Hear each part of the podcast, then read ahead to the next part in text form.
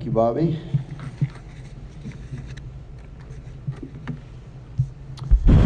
Well, this morning we continue in Paul's letter to the church in Thessalonica. Here we are in chapter 2, beginning at verse 9. Paul writes, You remember our labor and toil, brothers and sisters. We worked night and day so that we might so that we might not burden any of you while we proclaim to you the gospel of God. You are witnesses, and God also, how pure, upright, and blameless our conduct was toward you believers. As you know, we dealt with each of you like a father with his children, urging and encouraging you and pleading that you lead a life worthy of God, who calls you into his own kingdom and glory.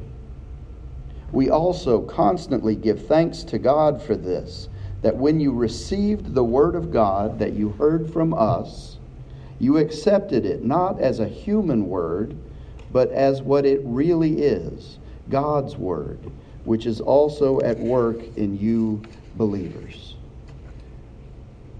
So this morning we continue in Paul's letter to the church in Thessalonica, and we find Paul reminding the Thessalonians of the way he and his missionaries conducted themselves when they visited and they ministered there in Thessalonica. Now, in Paul's day, it would have been customary for a religious teacher, a rabbi, and his entourage, when they visited, it would have been customary for them to expect that the synagogue and the community would support him while he was there. Not just him, but the whole group giving whatever the teacher and his visiting group needed in the way of support food, shelter, financial support, whatever they needed while they were there ministering, the community in the synagogue was expected to provide. But Paul and his missionaries, when they visited Thessalonica, they didn't want to burden the church they didn't want to burden the community, so they supported themselves. They worked during the day at some trade, and then also doing ministry even into the evening hours if necessary. And not only that, but while they were there, they conducted themselves with what Paul describes here as purity. They were held blameless. Some versions of the Bible say that that they conducted themselves with holiness and righteousness. And that indicates that they conducted themselves in such a way as to be excellent examples of living out their faith. And that reflected well on themselves in the sight of God, but also in the sight of the community there. And because they did that, in that way, with purity, free of blame, holy, righteous, they were then in a position to encourage and correct and guide the Thessalonians to work on leading their lives in a way that was worthy of God, in a way that was God honoring, God pleasing, in a way that represented the God they worshiped, represented the God they worshiped to the community of unbelievers, represented their identity as Christians in this positive way. Why was that so important to Paul? And by extension, why should that be important to us as the church at Countryside? Remember last week the letter that Paul wrote to Thessalonica, we addressed that to Countryside, to us. Well, it's important for a couple of reasons. Number one, when you identify yourself as a Christian, as a follower of Christ, and then you act a fool, people take notice of that hypocrisy. And they make judgments not only about you, but about the entire community of faith that you represent. They make an, an assumption on the conduct of that one individual and they apply it to the whole Christian community. It reminds me of a story I heard about a Houston police officer. And he witnessed a, a certain woman driving in Houston traffic and she was cursing and using profanity and using hand gestures as she was honking her horn and yelling at people and weaving in and out of traffic. And so the policeman felt compelled to pull her over, and he said to her, The reason I pulled you over was that you were carrying on so with the profanity and the hand gestures. And she looked at him defiantly and she said, That's not a crime. You can't pull me over for using profanity and hand gestures. And he said, No, ma'am, but when I saw the KSBJ God Listens sticker and the Jesus Saves sticker on your bumper, I knew the car had to have been stolen.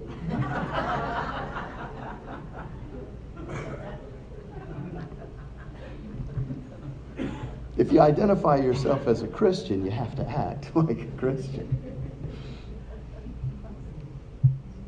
And the second reason is that God calls you into his kingdom and his glory.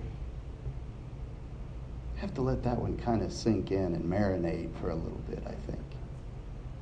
As a believer, you've been given this incredible gift of grace.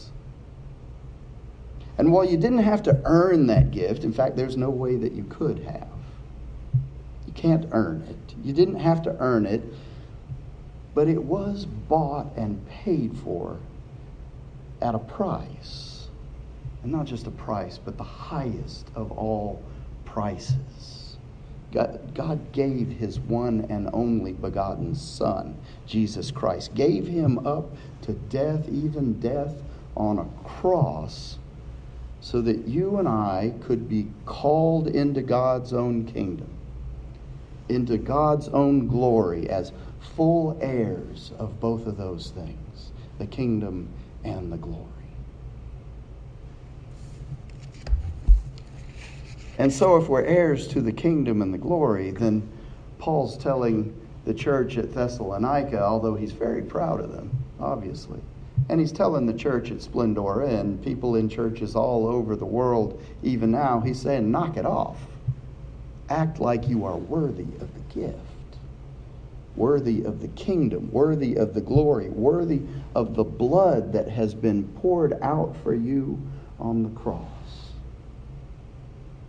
He's saying, live a life worthy of the gift because you've been called to it. And since you've been called to it, be worthy of it. And so finally, Paul says to us here in this passage, you know what, church at Thessalonica, church at Countryside? I'm proud of you. I'm proud of you for receiving the message of the gospel. Not just as one man's opinion, not Paul's gospel, no. Not as merely human opinion, but you received it just exactly as what it truly is, which is the Word of God, God's message to you as believers, telling you the very thing that we've been talking about this morning. God is saying to you, God is saying to me, saying to anyone who will hear, listen to the message of Jesus, who I sent. Because through him, you and I can once again have fellowship. You and I can once again have relationship the way that I always intended for us to be. The, the, the relationship I always wanted to have with you, we can do that. And we can do it for all eternity in paradise.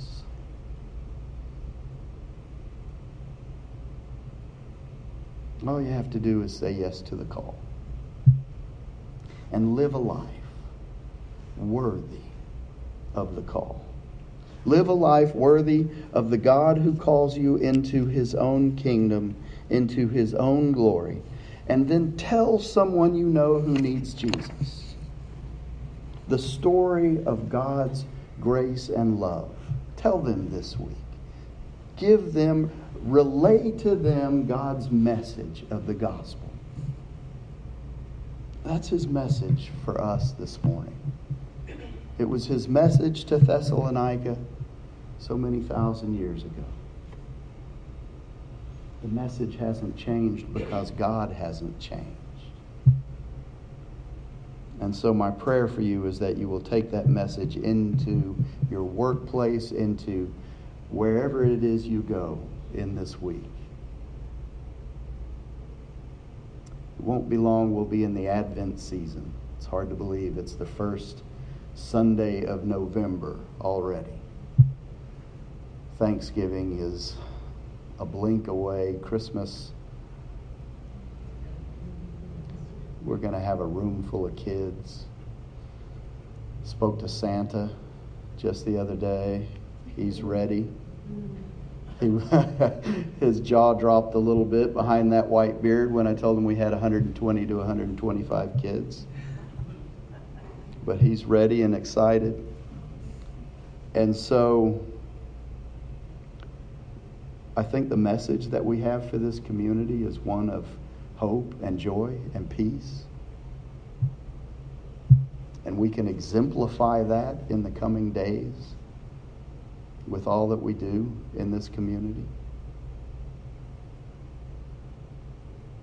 So be encouraged as Paul encouraged the, the church at Thessalonica, he is also encouraging us here in Countryside. And I hope that you will walk into your week in that spirit of encouragement and a willingness to spread the message, God's message to you, in the name of the Father, and the Son, and the Holy Spirit.